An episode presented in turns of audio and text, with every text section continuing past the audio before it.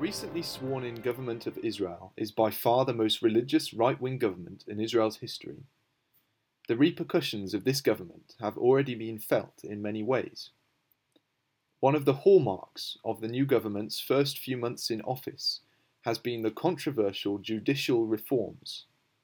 These reforms were, in fact, a mandate that many parties stood on during the elections last year.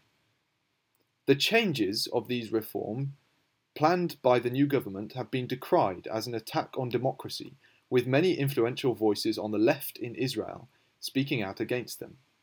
For example, Yair Lapid, the leader of the opposition, said that if the government doesn't stop, there will be no democracies left in the Middle East, adding that this reform was, quote, an extreme regime change. This week is the 10th week of protests against the reform, with the Times of Israel claiming that over 300,000 people attended rallies across the country today. Even the President of Israel, Chaim Herzog, who is supposed to be a neutral figure in Israeli politics, has called for the government in no uncertain terms to abandon the quote, disastrous legislation. Some Israeli pilots have refused to show up for duty on the basis of the reforms. The banks have said that the reforms will deter crucial foreign investment. In the US, Democrat members of Congress have sent a letter to Joe Biden urging him to, quote, use all diplomatic tools at his disposal to stop the Israeli government from carrying out its planned reforms. So here are the questions. What are these judicial reforms all about? Why has it caused such an enormous rift in Israeli society? And finally, why are these reforms important from a biblical perspective?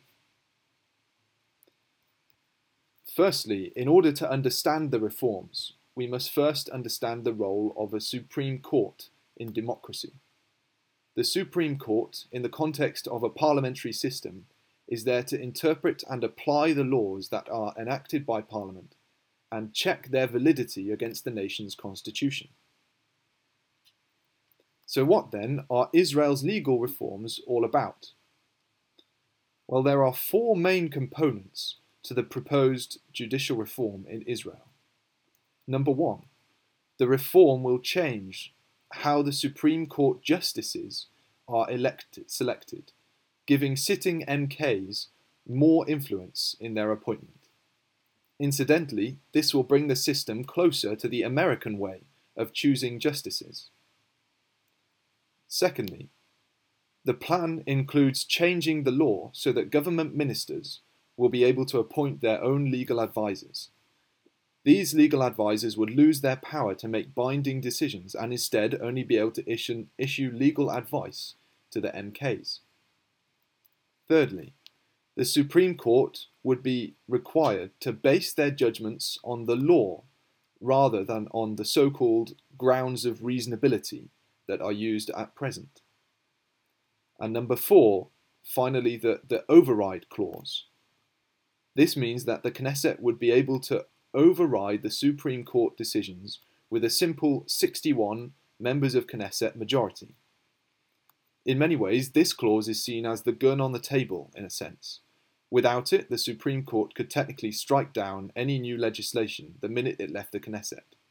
In fact, in the UK, the ultimate decision remains with Parliament, not the judiciary. Parliamentary sovereignty is the principle of the UK Constitution. You may be thinking, along with me, that there is nothing particularly startling about these reforms. There is very little reason why any of these changes should result in the end of democracy in Israel, as so many on the left have claimed. In fact, these reforms strengthen the power given to the people, rather than strengthening the power to the self elected group of judicial elites at the top of Israeli society. In many ways, the reform seeks to limit the Supreme Court's power to something that is closer to forms in many other Western democracies, like the UK or America. So the question remains why have these reforms caused such a gigantic chasm in Israeli society. Caroline Glick, who is an American born Israeli columnist, journalist, and author, has this to say about the reforms Quote, In Israel, as in states throughout the Western world, the political left is an ecosystem of power and not merely a political camp. It starts with the parties of the centre and far left, but it, encompasses far more powerful institutions and actors as well. These include the universities, the vast majority of the media organs, most of the entertainment Israel industry, and much of the economic elite.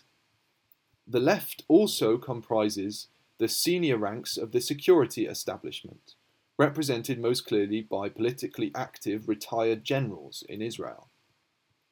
The most powerful component of the left's ecosystem in Israel is the legal fraternity, which is comprised of the Supreme Court, the Attorney General, the state prosecution, and the legal advisors to the Knesset and the government ministries. Despite its control over vast power sources in Israeli society, the left does not control the Israeli people themselves. A significant majority of Israelis now define themselves as right of centre, as per the recent election results. The Supreme Court is the greatest stronghold of the political left in Israeli society.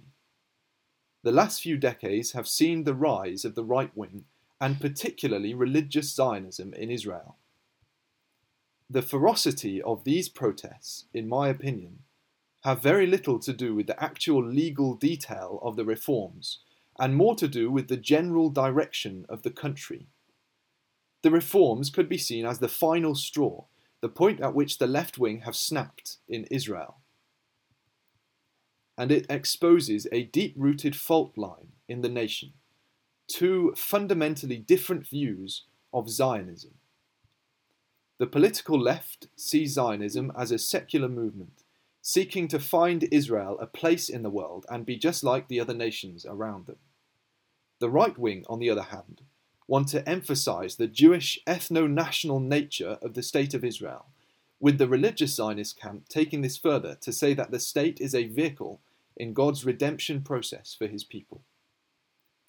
There is a fundamental war of the dreams in Israel the right wing has been winning the war for decades. Over the past years, religious Zionism has made a relentless rise to the top, now controlling many influential positions in the government. Some ministers themselves are now settlers from the West Bank. This is the true battle in Israel right now, not the judicial reforms themselves per se. So, why then is this important as far as Bible prophecy is concerned? There are many passages in Scripture that lead us to believe that the controversy of Zion at the time of the end will have strongly religious overtones. The very phrase, controversy of Zion, as it is written about in Isaiah 34 and verse 8, is clearly a religious conflict. This controversy has been played out down through time between God's people and Babylon the Great, or the Roman Church as Revelation describes it. The beast of Europe pictured in Revelation 17 is ridden by a woman, the great whore, which is a definitively religious symbol. When the nations come against Jerusalem, as we read in Joel, we read in verse 9 that they, that they say, prepare war.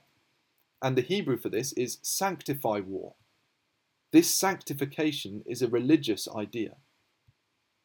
When Russia makes her grand move for the building up of her image empire, the religious aspect of the two feet of the Eastern and Western Rome, Roman Empire will be reunited. The Greek or Eastern Orthodox Church, along with the Roman Catholic Church, will work together to bring about the invasion of Israel. And finally, the catalyst for the gathering of the nations to Armageddon is described in the sixth vial of Revelation 16. The frog like spirits, the teachings of humanism, are a major factor in bringing the nations against Israel. Graham Pearce has this to say quote, It is plain from Revelation 17 and 18 that the papal system is the religious part of Babylon the Great. We can imagine the Pope expressing great indignation at Jewish developments in the land of Israel and the probable desecration of their holy places. So it is fitting that the papacy shall be the religious head of this great confederacy, which, coming down upon the land, brings to a climax the controversy of Zion and receives a recompense at the hand of Christ. We expect to see a religious spirit in the land of Israel prior to the Gogian invasion, and particularly on the mountains of Israel. The judicial reforms have exposed the deep fault line in Israeli society and demonstrated just how far the right wing have come. The state that began last century as a left wing socialist movement is morphing into something very different in front of our eyes. These are times of change. The night is far spent, and the day is at hand. Let us put off the works of darkness and walk as children of the light. This has been Daniel Blackburn joining you for this week's edition of Bible in the.